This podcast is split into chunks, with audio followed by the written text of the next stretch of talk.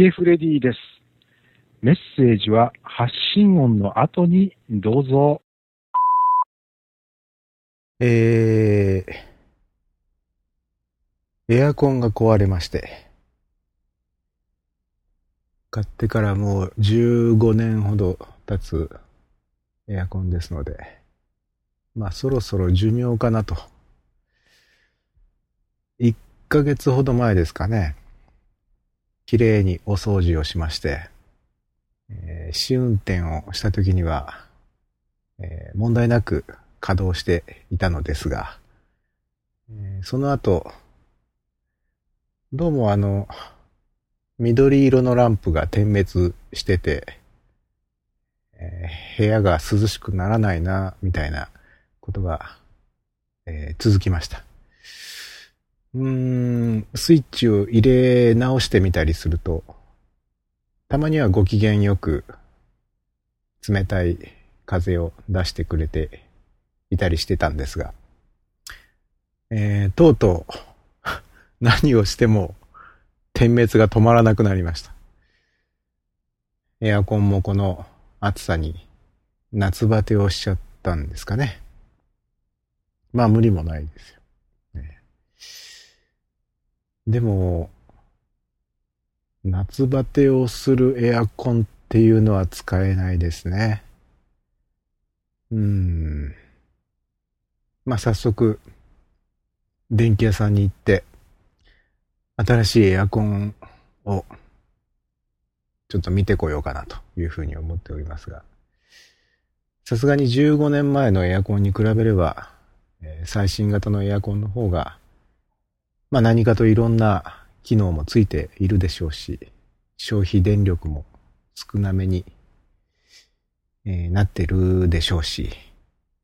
まあ新しくするチャンスかなと。新しいエアコンが我が家に到着し、めでたく設置されるまで、えーめちゃくちゃ暑い日が来ないことを祈るばかりでございますが。えーさて皆様からお寄せいただきました留守電メッセージをご紹介する番組留守フレディの時間がやってまいりました。えー本日も留守電が2本届いておりますので、えーまずはこちらの留守電からお聞きください。あ、もしもし、こんばんは。えーっと、インターネットと同じ声で出てこられたのでちょっとびっくりしました。えーっとですね、私は酒井聖輝と申します。お初にお目にかかります。お元気でいらっしゃいますか？今年の初めでなくて年末は接近遭遇ですれ違いましたけれど、それ以来となっています。僕はですね、大体電話嫌いなんですけれど、なぜか電話をしてしまいました。まあ、今日かけるまでに何回も家の前を行ったり、帰ってきたりと、まあなんか、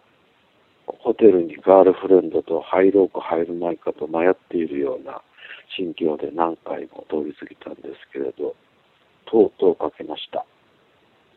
実はですね、あかけた理由というのは、せこいからなんです。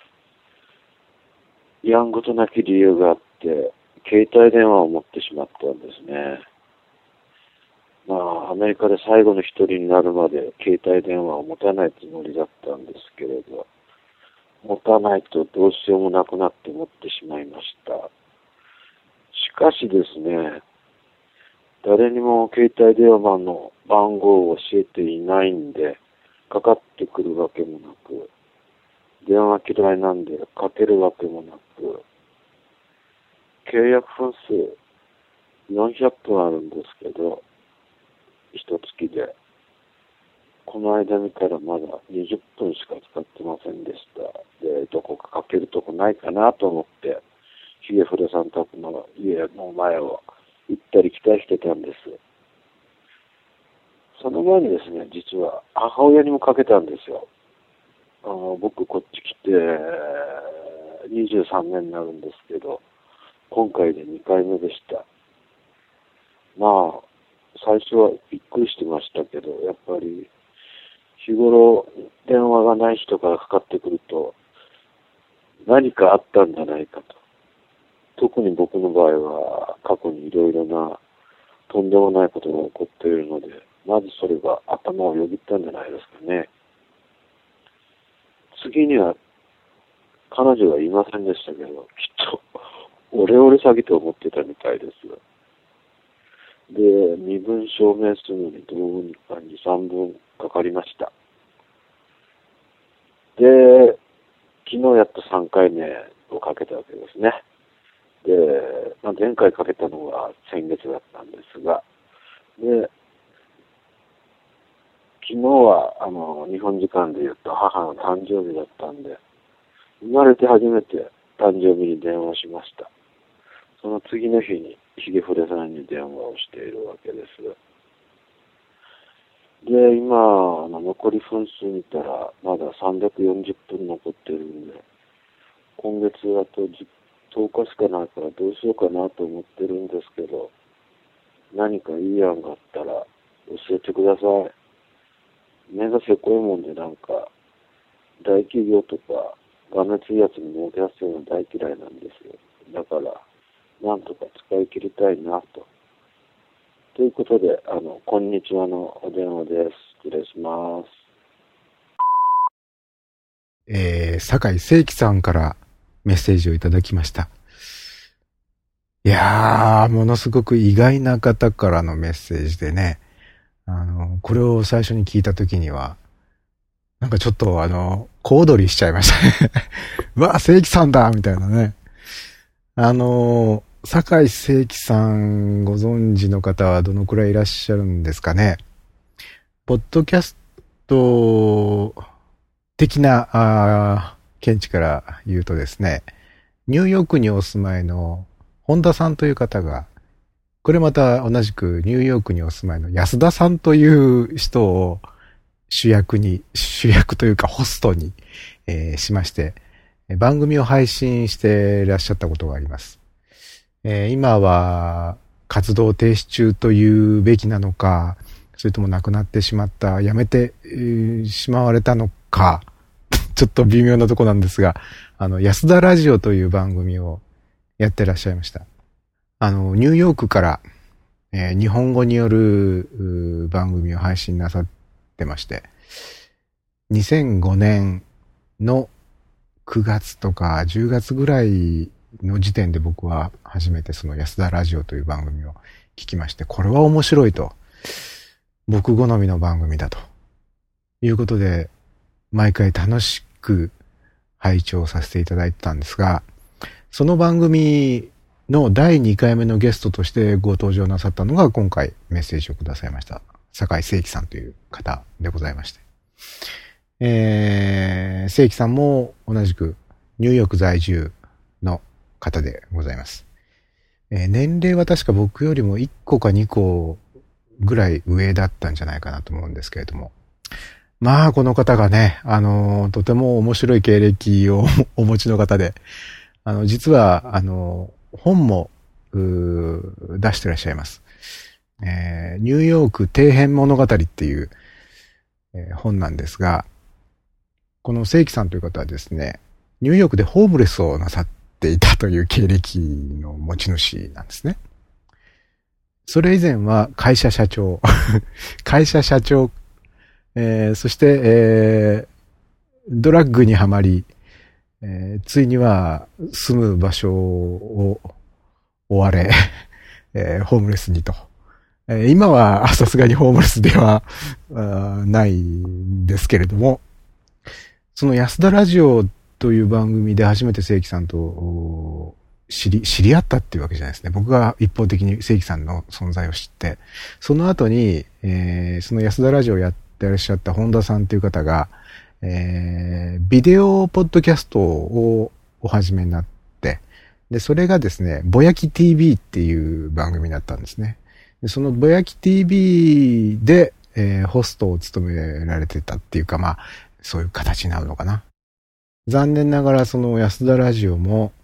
えー、ぼやき TV も、今は聞いたり見たりすることができないとえー、ドメイン自体も、どうもあの、売りに出されてるような状態らしいんですよね。前、あの、この前ちょっと、今どうなってるんだろうと思って、えー、その跡地を見に行ったらですね、ドメイン売り出し中って書いてありましたから あの、誰か買いませんか？ドメイン 誰かがそのドメインを買って、元の状態を復元しませんか？って思うぐらい僕大好きな番組だったんですね。その安田ラジオも、ぼやき TV も。で、まあ僕が一方的にその番組のファンで、あの、コメントを送らせてもらったり、メールを送らせてもらったりする中で、本田さんには、ワイヤードプラネットかなに以前出ていただいたことがありますんで、えー、こちらの音声は今でも聞いていただくことができますよ。フレディオですから。で、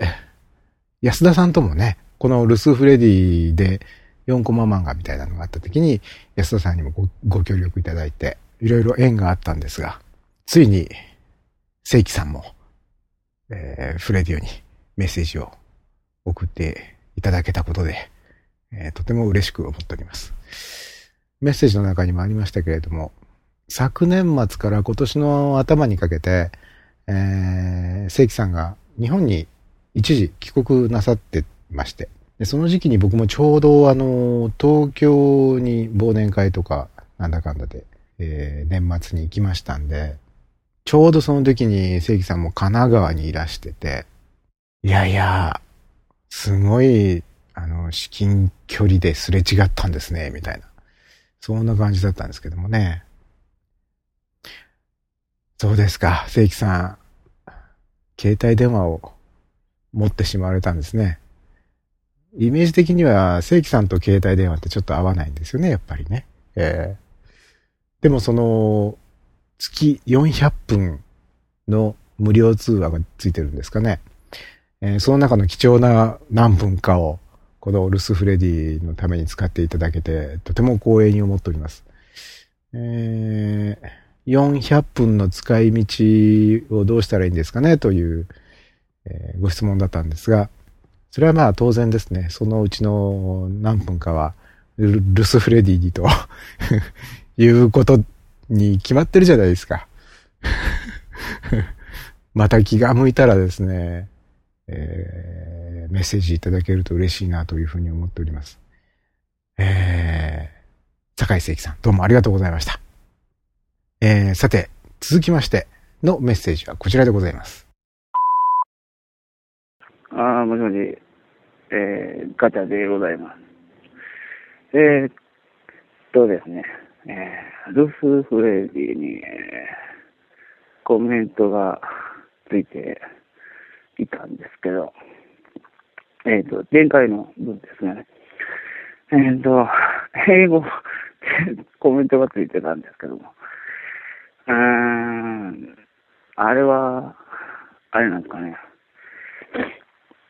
うん、簡単な言葉であるが、深みがあるというか、うん、なんでしょう。褒めていただいてるんでしょうか。よくわかりませんけども。えー、な、何に褒めていただいてるんでしょうかね、あれ。えー、ちょっと、えー、びっくりしまして。えー、ねえって感じで。うん、えー、なんでしょう。うんと、ロスフレとかにコメントを残してもらったのは初めてなんでしょうかね。えっ、ー、と、自分に対してですかね。うん。なんでしょう。不思議に思いました。あれなんですね。やっぱしインターネットで世界記録なんでしょうかね。すごいです。これは、録音取れてるんでしょうか？気になりますが。えー、深夜2時ぐらいから 電話かけております。はい。ガチャでございました。はい。ではでは。はい、えー、ガチャさんからメッセージいただきました。えー、今回はちゃんと聞き取れますね。えー、何か環境をお変えになったんですかね？とても聞き取りやすいメッセージありがとうございました。えー、今ガチャさんがおっしゃっていたことはですね、前回のルスフレディのコメント欄をご覧いただきますと、えー、ケウルペグスさんという方から、えー、ガチャさんに向けてのコメントが入っておりました。えー、まあその内容は英語ですので、えー、まあ僕も半分分かったような分かんないような感じなんですけれども、えー、どうもそのガチャさんのその音声に対してなのか、そのエントリーにガチャさんが書き込まれたコメントを英訳して、えー、それに対しての感想なのか、そのあたりがちょっと定かではないんですが、うんガチャさんのその言葉がですね、深い意味を持つ詩のような 感じだというような、えー、コメントが寄せられておりました。えー、このコメントくださったケウル・ペグスさんっていう方はですね、えー、ペギーさんという、え、アメリカ人女性の方なんですが、え、実はこのペギーさんっていう方はですね、え、昨年2008年の6月ぐらいに、えー、僕と共同作業で、えー、写真集を一冊作ったことがあるんですね。えー、このフレディオをお聞きの方は、まあご存知ないかもしれないですけども、えー、僕がやってるああいうフレディというブログを、まあ少なくとも1年ぐらい前から、えー、お読みくださってる方であれば、ああ、あの写真集の彼女ね、というふうに、えー、分かっていただけるかと思うんですが、僕は一周というインターネットサービスに加入しておりまして、これはどういうサービスかと言いますとですね、インターネット上で自分の本を出版できますよというサービスなんですね。えー、まあその画像ファイルと言いますか、PDF ファイルなんですが、PDF ファイルをアップロードすると、それをまあ、あたかも一冊の本のようにパラパラとめくって見ることができるような形にして、えー、いろんな方に公開することができるというサービスでして、このサービスを使って今まで10冊以上の写真集を、まあ、出版という言葉が妥当かどうかはちょっとわからないんですが、作って発表してるんですね。で、その中の一冊に、えー、ラコニアという写真集がございます。で、このラコニアという写真集に関しては、アメリカのニューイングランド地方にお住まいのこのペギーさんという方がお撮りになった写真を、まあ、僕が、えー、企画編集しまして、えー、まああんまり固く言ってもなんですけれども、あの、あるサイトで僕はそのペギさんと知り合いまして、で、彼女があとっても綺麗な写真を自分のそのページにアップロードをなさってたんですね。で、とっても綺麗な街を撮ってらして、で、これをなんとか写真集にできないかなと思って、写真集作りたいんですけど、えー、あなたの写真ちょっと使わせてもらいたいんですよと。で、できれば、あの、ペギさんライターをやってらっしゃいまして、ライターつってもあの、タバコに火をつけるやつじゃないですよ。ライターですね。ライターをなさっていまして。えー、つきましては、その写真とともに、あなたの文章もちょっと添えてですね、えー、ちょっと詩的な、ポポエミーな、えー、写真集を作りたいんですよ、ということで、ちょうど1年前ぐらいかな、2008年の5月、6月あたりにその制作をやってまして、えー、6月にま完成して発表したんですけれどもね。で、それをまあ自分のブログの方ではご紹介、えー、したんですけれども、とりあえずフレディオの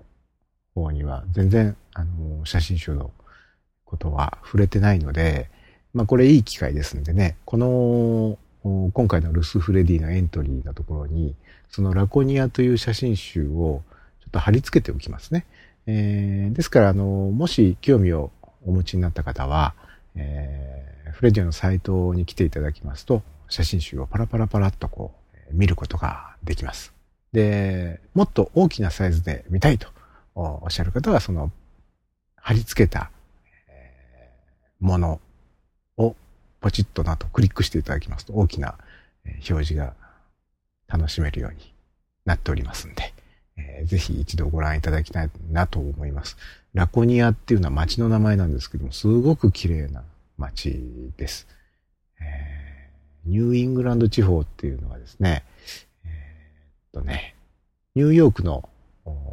さらに北の方ですね、カナダとの国境に近いぐらい